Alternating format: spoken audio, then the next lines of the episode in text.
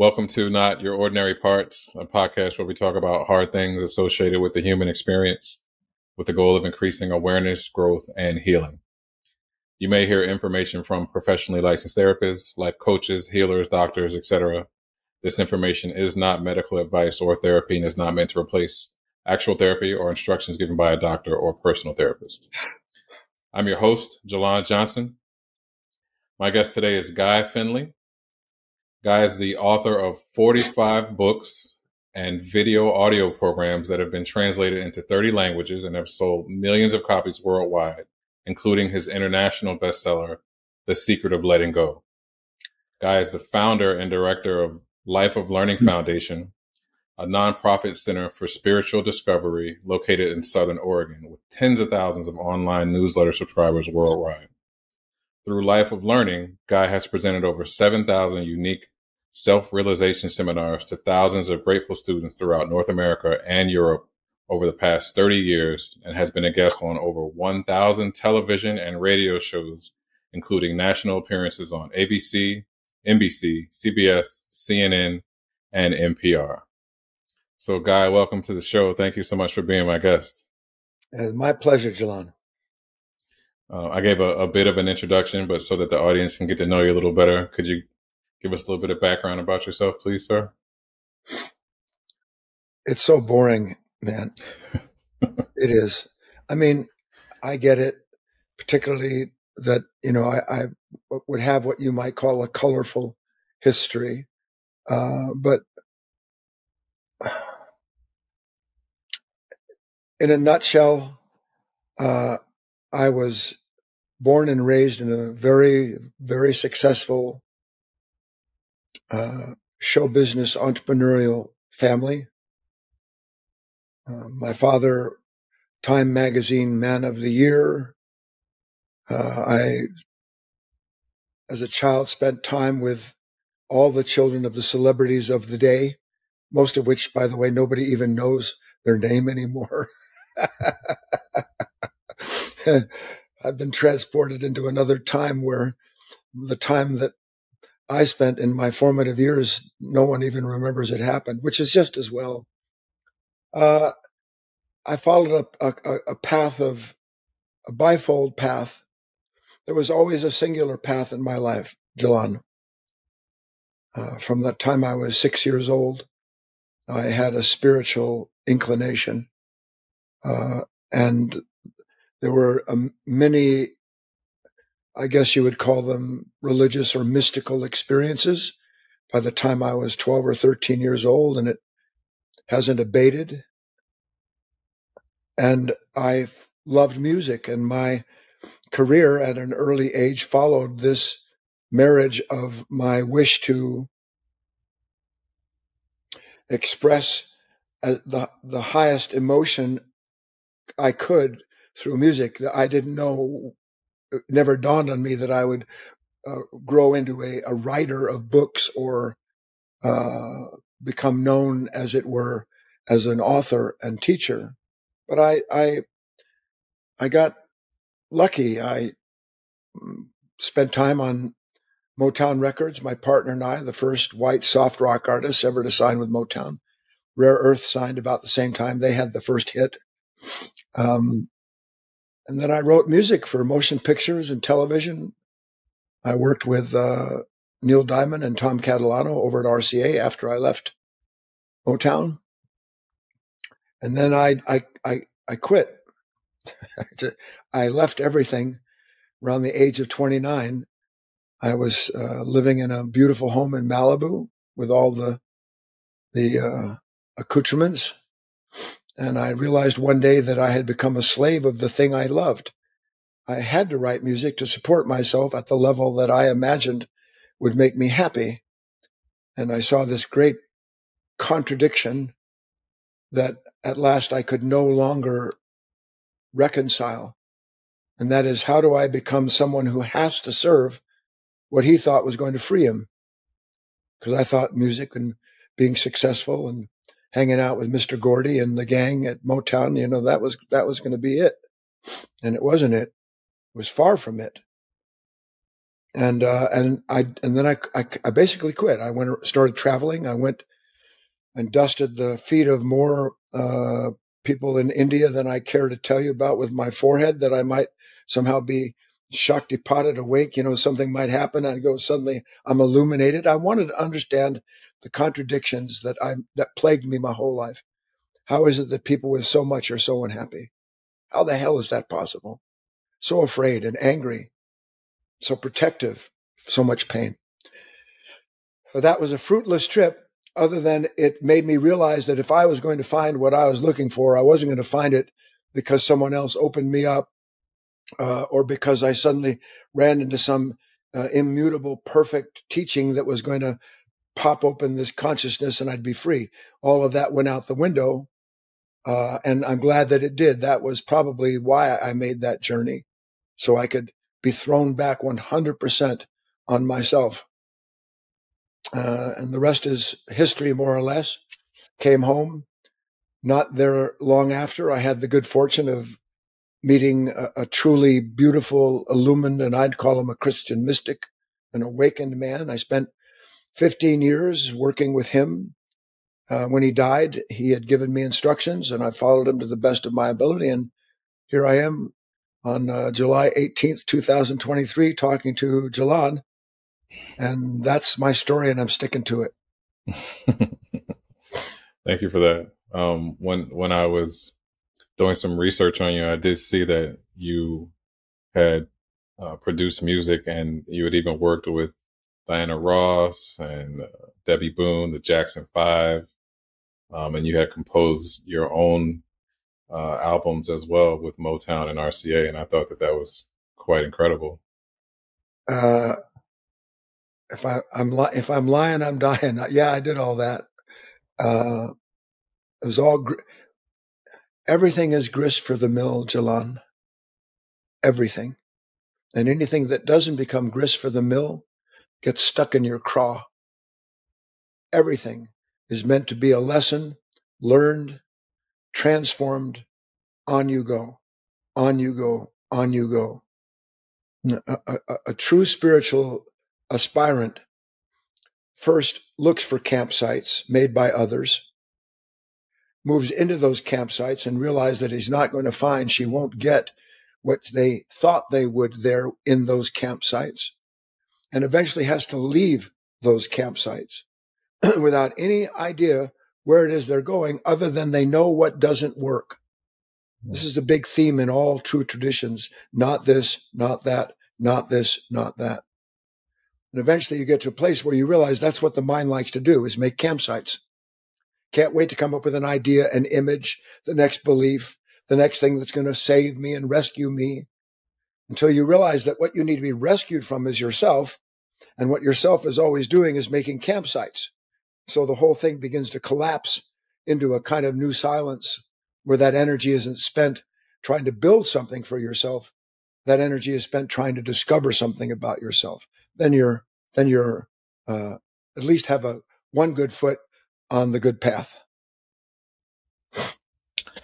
Speaking about that, um, you mentioned that you you realized that everything that you had wasn't giving you happiness or fulfillment um, as a young man, and you you kind of went on a journey looking for fulfillment. Um, and you spoke about this a, a bit, but what? What was it, do you feel like you were missing, and did this journey enable you to find it? It's so hard for us to understand things that one day will be so clear they're unavoidable. I was missing myself, Jalen. Mm. And the reason I was missing myself is because I thought myself depended on what others thought of me, what I owned, how I was perceived by people, so that I was a man owned by the conditions that he believed he could control and thereby change his experience of life. Our experience of life is a direct reflection of our consciousness in the moment that life gives us what it does. And if our consciousness doesn't change, It doesn't matter what life gives you, because A, it'll never be enough, and B, if it is enough, you'll live in fear that it'll be taken from you. So it's a question of under, it's always a question of understanding. I wanted to be a man who had his own life. Period. And every event in my life, as in yours and everyone else's, when we're finally willing to see it, is a direct reflection of that. Why do I get depressed when things don't work out the way they're supposed to? Because I'm identified and dependent upon a desire I didn't even set for myself, a belief that I had to be somewhere, go something, all that business. Then you one day you realize, well, what kind of life is this where I'm always afraid? I'm always looking behind me to see if something's catching up, and at the same time looking ahead of myself to find some place where what's chasing me won't get me. You know, it's just, it's unending. And I didn't want unending suffering. I wanted to understand my suffering. And there's a big difference. You can't run from suffering and ever understand its real source. But the minute that you realize you're running to what will be the next form of your suffering, you realize I need to slow down and ultimately step out of this rat race, which is not humanity, although it's a, certainly a bunch of rat-like creatures running around, but rather this mind, just going, going, wanting, figuring, working, planning, all that endlessly. How can a mind that can't rest ever lead you to a place where you're going to rest? Wow. That's deep. Very deep. Um, thank you for sharing that. Um, another thing that I wanted to to ask about is uh, you're the founder and director of Life of Learning Foundation. Can you talk mm. about what the foundation is and, and how it works? Well, uh, I, I guess I'll see. That's, it would be a long story, but simply put, Life of Learning Foundation is uh, a center, meaning it is a place where men and women can come and study, uh, learn. I speak at least three times a week. Uh, and of course, it's broadcast around the world for free. But the men and women who come there, they're involved in certain practices and works that are involved with actually not just acknowledging the truth, but acting on that knowledge. And it's a beautiful place, Jalan, and you are hereby cordially invited to visit anytime you want. It doesn't cost anything. There's nothing to join. People are asked for a three dollars donation at the door, and that's it. No one's turned away. And uh, it's a gorgeous place in Southern Oregon on fifteen acres of old-growth sugar pine. Got a couple nice, beautiful buildings, mostly built by the volunteers here. So it's it's a it's a great place where there's a great fellowship and unending interest in the work what it, that it takes to be free. That's what Life of Learning is, which, by the way, is what life is, learning. Indeed it is. Um, something else that I wanted to, to get into a bit is uh, you have a ton of amazing quotes, and I think that they're all so good. So I wanted to mention just a few and then have you uh, explain what you meant by them. Um, and I'll start with this one. Fear needs your cooperation to frighten you. If your viewers and listeners want to write something down, here is something that you can ponder. And I, and I, I, I how do I say this? I'm, uh, my view of Guy is nothing. I, uh, I am, if you want to know someone that doesn't know anything, Jalan, it is this man. But at the same time, I understand that certain things that are said have meaning, but the meaning isn't because I made it. The meaning is because you find in it the truth or the hunger to understand it that you do. Here is what I would write down if I was interested in being a man or a woman who is no longer afraid of my own shadow. And just to be clear, every fear you have is your own shadow. Here's what you would write down. There is no psychological fear without negative imagination. End of story. There is no psychological fear without negative imagination. Name one thing that you're afraid of, and what you'll be looking at is what you imagine that moment or event will mean to who you've imagined you are. Resistance floods in because who I am is challenged by what I've interpreted the event to mean. It, it, it's imagine someone um, who goes to an art store and walks in, and the the third painting they see is so hideous and so uh, ugly that it makes him gag. And then he goes to the shop owner and he says, "I want to buy that painting." Sure, nobody else wants it. Take it home. He takes it home and he puts it on the wall right there in his bedroom, so that every morning when he looks at it, he can have the same reaction. Now, who would do that, Jalan? Who would do that? Anybody? No. But that's exactly what happens. I wake up in the morning, my mind puts up on the wall of this consciousness what may or may not happen. It worries me. I get frightened. I look at the projection of my own mind, and then I resist what my own mind tells me may take place. That's what fear is. So I live with a, in a world where my mind never stops projecting the meaning of a moment, and if it doesn't project the meaning of a moment, it produces a moment that it gives meaning to. And then it goes, "Oh no, I don't like that." What don't you like? What my own mind just painted. Wow. Wow, I'm going to have to sit with that one for a minute, because that was, wow. Yeah. I mean, when you think about it, Jalan, you, you, you know, you, Uh, I live up here in Southern Oregon, and I turned my camera around so you could see the wild turkeys that are twenty feet from me and the deer. I live on a little mountain top. I've got a small house here. Why in the name of God would any human being want to look out into this world of beauty and let their mind give them something to be afraid of? Whose attention is it, Jalan? Jalan, whose attention is it? Is it my attention? Shouldn't my attention belong to me? Mm. Mm. Well, whose attention is it when I'm sitting someplace and out of all the millions of things that I could give my attention to, maybe just being grateful for my mom or dad or the beautiful day or the fact that I'm not starving someplace like a billion gazillion other people, smallest thing. Anything I could give my attention to, where does my attention go to? Oh, no. What does that mean? Oh, now what's going to happen?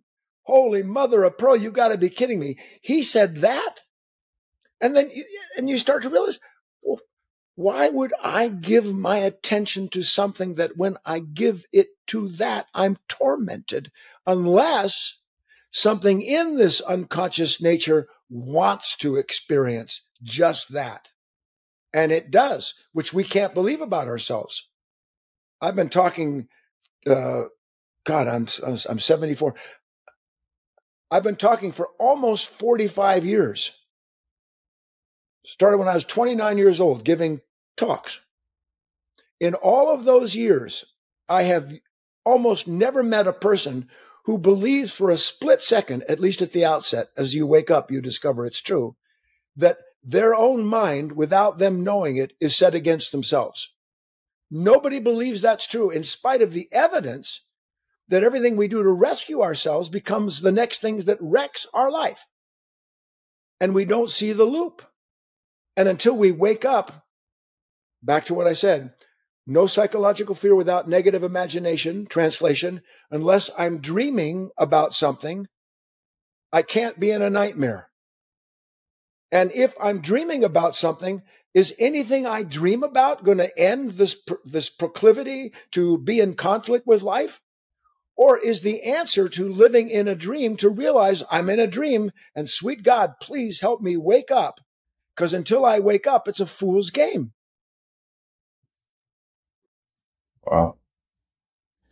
Wow, wow, wow. Um, That was a very profound answer, and uh, so much to think about. So much to think yeah, about. The, the heart swells, doesn't it? The heart mm. gets full when you hear things that you know are true. That's not true because right. I'm saying it. Right. And here you are. I don't know where where you live, uh, Jaylon. I'm in, I'm in Florida. So you're in Florida. South, South Florida. I'm coming to visit Florida in two weeks. I am. I may start giving talks out there. Okay. But that's another story. So I hear the truth. It's not Guy's truth, not Jaylon's truth. It's nobody's truth. It's God's truth. And if I hear it, I resonate. Hmm. If I resonate, then how could it be that I'm resonating with this strange old dude living in Southern Oregon someplace? We couldn't come from more disparate, seemingly, paths, and yet here we are, brothers. How's that possible? Unless there's another kind of brotherhood, another altogether different kind of relationship that exists at a spiritual level. But most of us don't know about that because we're too busy trying to belong to our own brotherhood, whatever that is, so that I can be unique and in my uniqueness make sure I'm separate from everybody else that doesn't see life the way I do. And that's called hell, which is planet Earth right now. You said that. Oof. All right. Um, let me go on to the next one here. Um, now we can go wherever you want to go. Okay. We don't have to. We don't have to go anywhere special. It's all special when, when two men meet like this. I agree. I agree. Um, I, I love the the the way that you're answering, and you, the the feeling that you put behind it. I mean, because what you're saying is.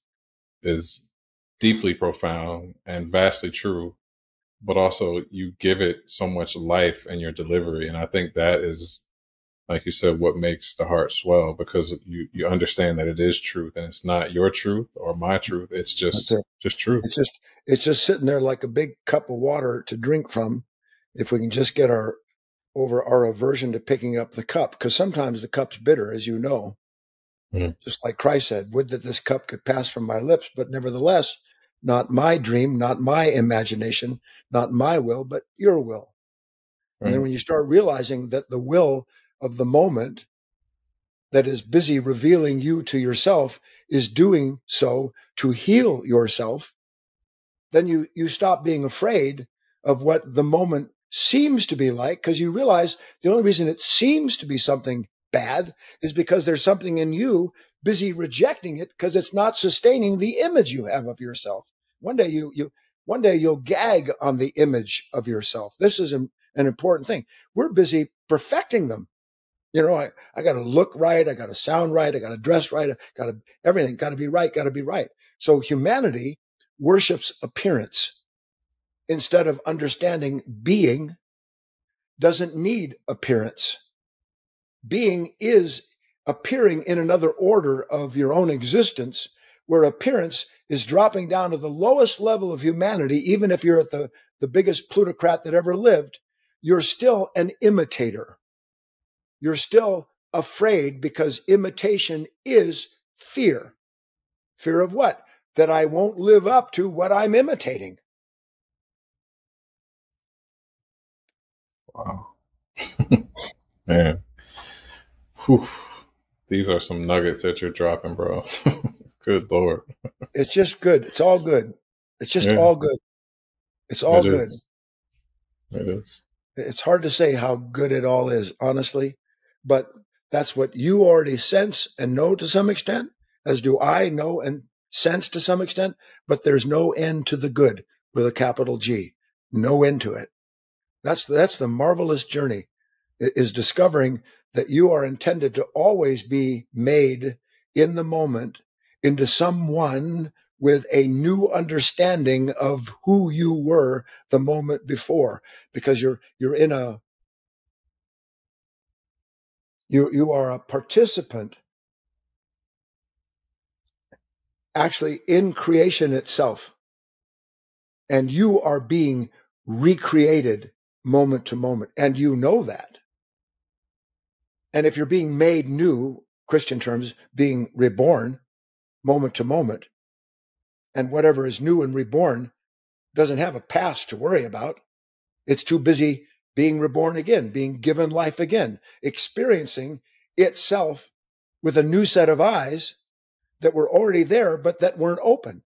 And so it's kind of like, you know, open, open, open, open, open. And that's what happens. You just, you just kind of, you, you open, you open. The, the words fall apart at a certain point, but that's what happens. It, everything's an opening, or the way we are, everything's a closed door. Yeah. Yeah. Which would you, which would you rather have, Jalon? I, I'd rather have the openings over yeah, and over no and kidding. over. Yeah. All you got to do is pay for it, brother. That's all you have to do is pay for it. That's right. Yeah. All right. Here's another one. Learn how to see yourself as you are. Mm-hmm. How is that possible? Because the only pain that you have is trying to live up to who you've imagined you have to be. What other pain do I have? Oh my God, what if Jalon doesn't like me? Uh, what if I, what if the spirit fails me? Uh, what if my wife leaves me? What if my brother dies? What if the economy crashes? What if this idiotic political environment gets worse? What if, oh no, what about that? I, I want to try to remember, uh, I recently wrote, when I talk online, I always have a topic and a key lesson. A key lesson to me is what summarizes all of the, uh, the points that I intend to make. The only true freedom there is, is the unconditional acceptance of the experience of myself as I am. The only true freedom there is, is the unconditional acceptance of myself as I am. Our life is spent not wanting conditions because they stir up the content of this consciousness, and then I blame the moment for the misery that I'm in. No moment is miserable unless there's something in me clinging to some idea about what it's supposed to be. And then I reject the moment instead of understanding the moment doesn't exist apart from the consciousness in which it's reflected. So when I accept the experience of myself as I am, I'm saying, let me be wholly present, both W H and H O, wholly present, practicing the presence of the moment of the divine and letting God have and do with me what God wants to have and do with me. What does the divine want me to know about me? There are lots of things I can't wait for the divine to tell me. You're the most beautiful person that ever lived, Jalon. Did you know that? You know, I, I want to hear all the good stuff. I go, oh yeah, oh yeah, oh yeah. And then the moment that somebody crosses me or betrays me or disrespects me or comes at me with some attitude that isn't according to my image of myself, I turn into a conflicted, violent human being. And I never think to myself that this conflict and violence is inherent in a consciousness filled with demands that it's treated as it must be treated. I never, that never dawns on me. But one day, after I've tried to change everyone I know, and I live completely alone because no one wants anything to do with me, at that point, I realize, oh my God, I've been fighting with life. Life has been trying to liberate me from who and what I believe I am so that I might be a man without all of these false, conditioned, cultural beliefs. Then you're free because you're no longer relying on a mind that's been fully conditioned. We have no idea how deep that runs, by the way. Fully conditioned, you're no longer relying on a conditioned mind to tell you how to be free. A conditioned mind is a captive mind. A conditioned mind is any mind that instantaneously negatively reacts because it's resisting a condition that challenges it. That's conditioning. Uh, who I am is already in place before the moment pops it out. When you realize that who you are can't possibly be in place before the moment comes along, because the moment is introducing you to your relationship with God, with the moment, then you start to realize I, I walk around, I'm a spring-loaded time bomb. maybe I need to, to figure out how to defuse the bomb instead of figuring out how to build a bomb shelter uh, where I can live in peace by myself. It doesn't work. It doesn't work.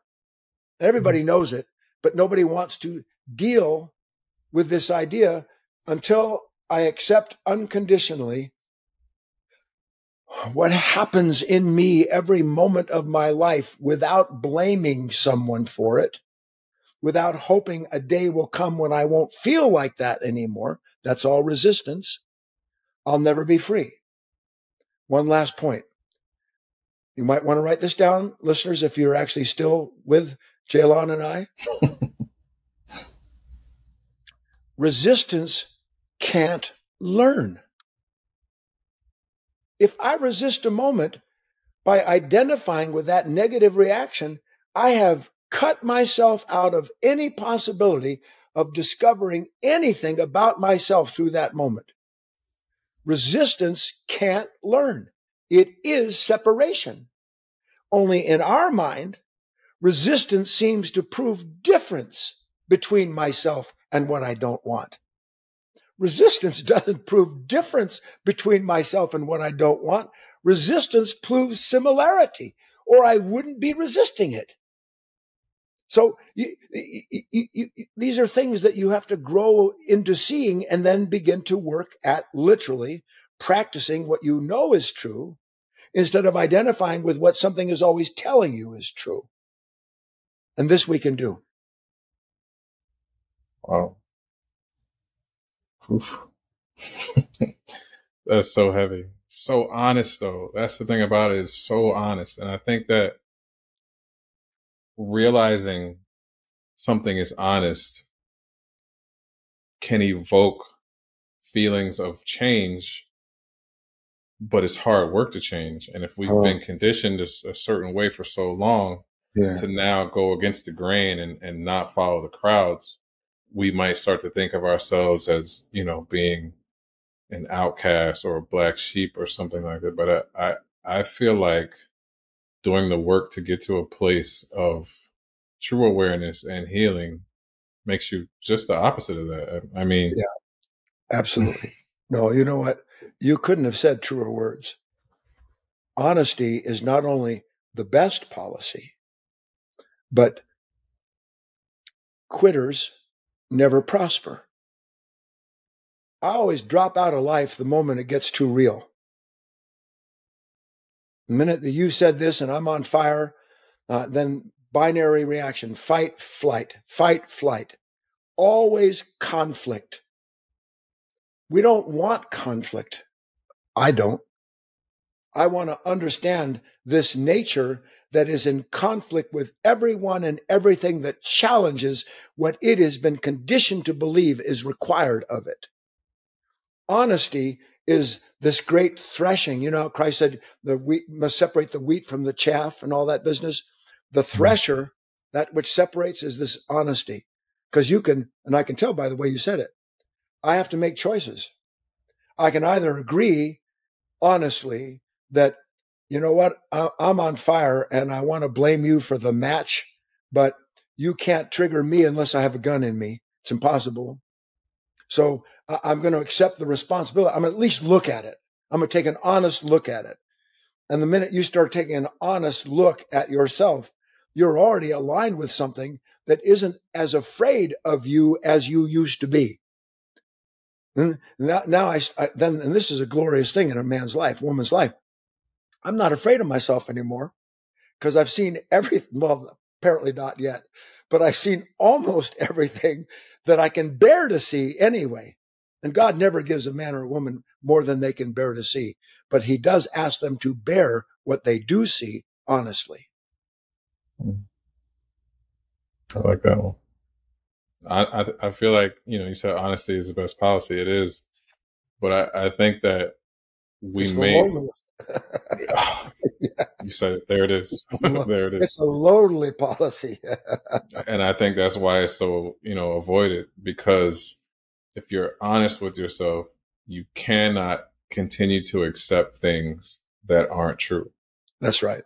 You can't, you can't lie to people pretending to be something you're not, although we keep doing it. You can't fawn in front of people because you know it's disgusting, and and you don't want to be a disgusting human being, always craving somebody's favor, hoping somebody's going to throw you a bone of some kind. It, it, we don't want to see it. And I'm telling you, by grace, I guess, born into the world I was born into, people think that the, the upper echelon of humanity, the, the, the intelligentsia, the big time celebrities, that somehow they actually have a life that you want. They, they are beggars at a table waiting for a crumb to fall, with God as my witness, because everything about their life depends upon someone dropping another bit of approval into their lap, dropping another bit of respect that they demand. And if they don't want get, then they will try to force the issue. Every last one, hoping somebody will give them something that will make them feel real again. And that's the key, real again. Should I tell you a fascinating story? Sure, of course. Most people have no idea who Robert Young was or is. He was a, a, a, one of the biggest stars of motion pictures and television. I guess back in the fifties and sixties, there was a program called Father Knows Best. It probably wouldn't be politically correct these days. Oh, God, this poor world. Anyway, uh, and he was a big star. And I don't know how it happened. I was living in, at the time in Ojai as the director for this beautiful man that I mentioned I had met. He, he had a foundation uh, in Ojai, California, and in Nevada. And he uh, called me out of the clear blue sky.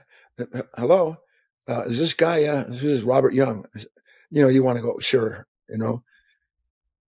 He says, I was wondering if you'd have dinner with my wife and I. Well, I'd love to have dinner. He said, I, I really want to talk to you about something. I said, oh, whatever. Apparently, he had found one of my first books called The Secret of Letting Go. And that's why he was calling me. So we went to this nice dinner. He drove out to Ojai. And with God as my witness, this is a, one of the biggest stars of the time. He started telling me, he said, I can't bear the pain of feeling like I'm a phony. I'm a phony. Nobody else knows I'm a phony. I go to work terrified every day that someone is going to see through my act. This is a, you have no idea how rare that is for a celebrity. He was a man on the, in his own way, on the way. And he said, what am I to do with this fear? So we had a meaningful conversation and became friendly. Uh, but that's what I'm saying to you, Jaylon. Everybody believes they can pull it off one more time. And if I'm trying to pull it off one more time, I am in fear. If I am in fear, I will never know freedom, because fear knows nothing about the freedom it promises. You see all that, the haunted house collapses. It has to come down before a new uh, home can be built.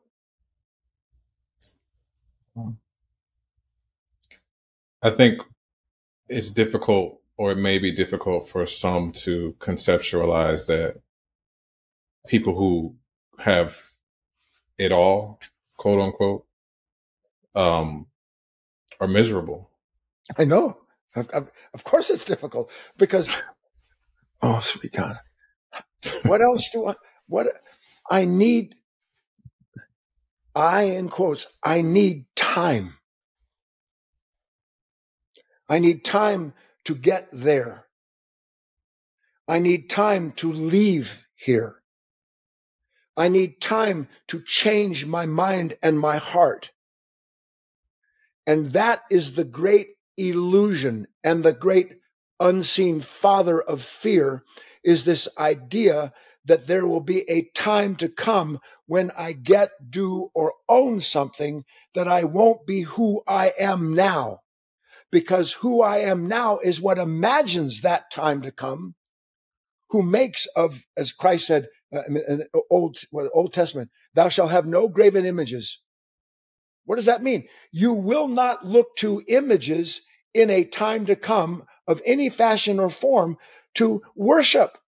And when I live for who I will become, because I'll have this out of the other, is that not an image, Jaylon? It is an image, and I worship it. And by the way, because I worship it, I live in constant fear that that God that has been made in my own image, I might add, is going to betray me. And it always does. And it's the eventual discovery that that God made in our own image, meaning what my mind imagines that's going to free me, it's the discovery of that that finally leads me to realizing I th- this doesn't work. What I imagine about myself, who I've been, how terrible I was, or how great I'm going to be, all of that has to go out the door in favor of a simple, in quotes, uh, action that takes lifetimes to understand. How can I be aware of myself as I am and allow this light that is showing me myself as I am to do what only that light can do, which is to change, transform the darkness that it reveals. And that's right out of scripture too. The light dwells in the darkness. The darkness doesn't understand it. Of course it doesn't, because the darkness is a light unto itself. But that's not light, is it? Oh, sir. Wow. Let me throw another one at you. Yeah. Freedom appears as we observe our reaction instead of serving them. We've been talking about that. Can I, um, how do I say this? As a, as a race of beings, we have fallen and continue to fall. If there's any doubt in your mind, look at what we even call uh, religion today. How can all religions who, in one way or another, allude to the idea, if not of a God, but of an all-understanding love, a wisdom, a Tao, an intelligence, how is it possible that when so many human beings profess that, there has never been more enmity between religions and races and human beings than in the history of mankind? It is accelerating, not decelerating. A man or a woman goes to church or to the mosque, and they're filled with the, with Allah or whatever the spirit is that's come for them. And then they get in their car and somebody cuts them off, and they'd like to kill the person that cut them off. Unable to see that two seconds ago, uh, praise God, praise, praise Christ, Allah, uh, out the window. Why? Because the reaction takes over the consciousness that produces it. And when the consciousness that produces the reaction has the reaction, it has to justify the reaction. So now I find myself justifying an anger that is killing me, separating me from all possibility of any form of uniformity.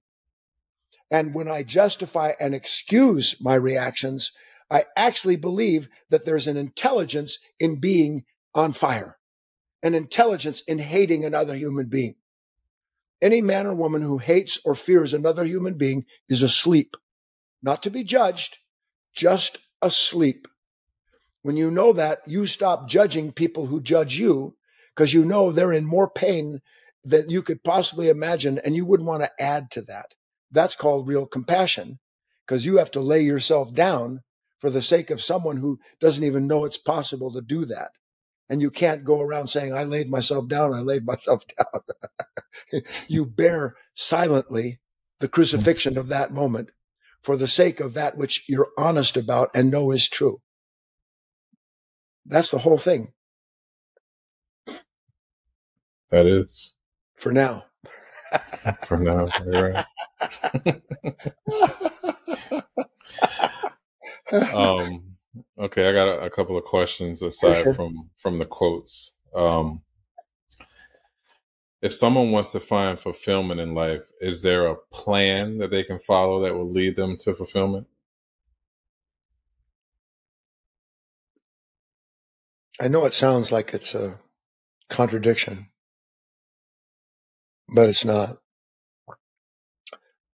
Whatever you do, be the very That's, I have to, what is that? When my wife and I moved up here to Southern Oregon, uh, we, it was kind of an old place up here. And there was something in this barn, and I don't know what Old Testament was out of, but it said, um, whatever thou doest, do it with all of your heart and your mind and your strength. And it, it was a, it was I, an idea that points to this, be the very best human being you know how to be. Maybe you think the best human being you know how to be needs to be a billionaire. You might believe that. That's okay. Go become a billionaire. Do it. Because if you actually go do the best you can do, you're going to discover that that didn't do it. Then in that moment of purification where you see I was pursuing something that couldn't actually change or bring me peace, then you'll be drawn to the next thing and do it with all of your heart, soul, and mind. And that's what it means to be educated about yourself, because life will present you with things that draws you to it, and you will draw to yourself your education of the soul. We must not deny the education of the soul because we believe that we're advanced or too stupid. We have to go through the process of purifi- purification that comes with realizing, much like the prodigal son, I went out, I did it, uh-oh, this really doesn't work. Maybe I need to go back home. And that's the only way a person can ever really go back home is when they have no longer any home out there in the world that they can hang their hat on and call, look at me, look what I've done, look what I've got. Because you'll understand from yourself the most precious thing there is, which is that, oh, what did Christ say? Uh, of myself, I can do nothing. Don't call me good. No one is good save the Father. Or any other scripture. Again, this isn't just Christocentric. I don't embrace any one particular religion. I know that all of them are the same story. I got you. Let me ask you this. How important are values and wanting something new for ourselves? They're critical. What do I what do I do every day with my life? I'll ask you, what do you do every day with your life, Jalan? If not, pursue what you value. When you have a moment you don't like, isn't it because of your values?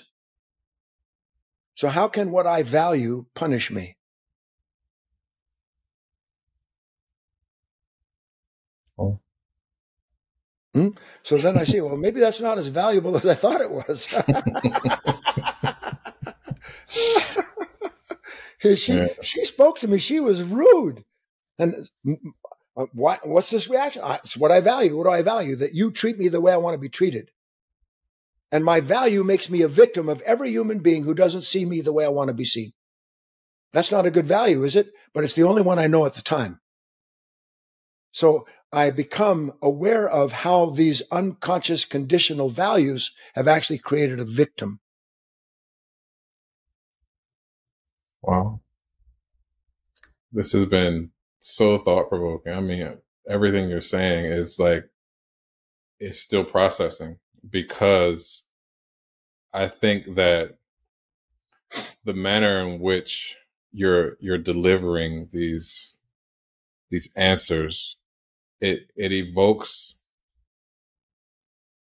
some some sense of, like we spoke about, just knowing, like, this is true, but yeah. maybe I've I've been avoiding this, or maybe I've never heard it in such a simple way that allows it to pierce all the way through, get past all the barriers to where I'm just, it's just me left with the honesty of, of the words.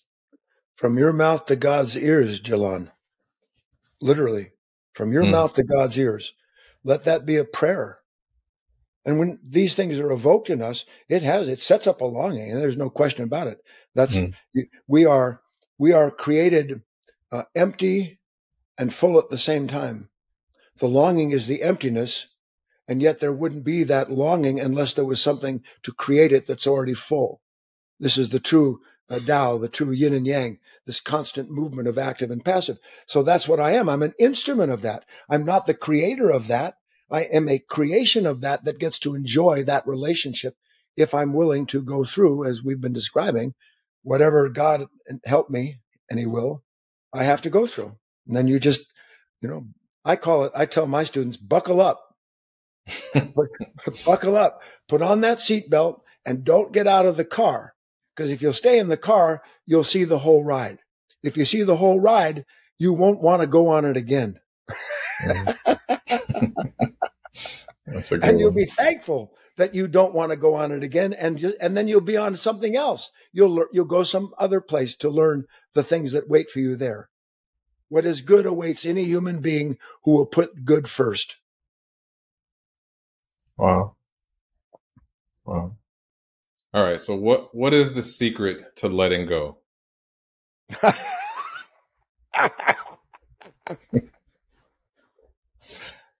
It hurts to hold on.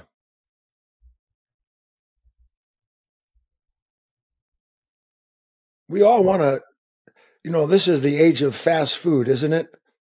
We all want to drive through and get our happy meal. We want our happy teaching. We want our happy revelations. There's no such thing as drive-through deliverance. I don't care what some half-crazed, psychotic minister, priest, or rabbi, or whoever it is that tells you. Everybody wants to go to heaven. Nobody wants to die, Jalen. When you understand that, then you realize the, the real changes in my life, and you you you be the advocate. You tell me, is this true?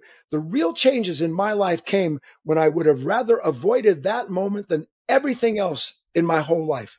But I didn't avoid it. And thank God that God doesn't care what I want to avoid. The lessons keep coming around and around and around. If I accept the lesson, I'm liberated according to what was revealed to me about myself. As I'm liberated, I'm open for the next lesson, and it never ends. Neither does real liberation. You're a preaching brother. man, man, man, man. Um, I, I'm just, I'm blown away by, and, and the, the funny thing is, it's not so much that these things aren't known. Like, right. I, I know these things. Yeah. It, it, but where did they go? And then right. It's like finding an oasis. Hmm. Suddenly, oh, Oh God, that's the, that, that's the taste. I know it's there. Why don't I have a cup of my own to drink from? Yeah. Don't stop, Jaylon. Don't stop. And you have a friend, not just me. You have a friend who wants to see to it. Call on that friend, not on Jaylon. Right. I got you. All right. So last question. If you could use your platform to encourage anyone who might be struggling with taking the next steps to explore becoming a better version of themselves, what would you say? Uh, I'd say, get rid of the idea that there's a better version of you.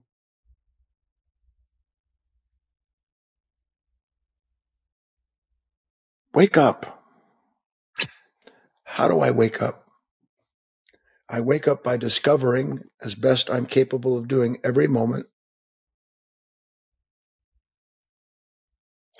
that there's something I don't understand about myself yet, and there's something in me that doesn't want me to go into that place to understand it.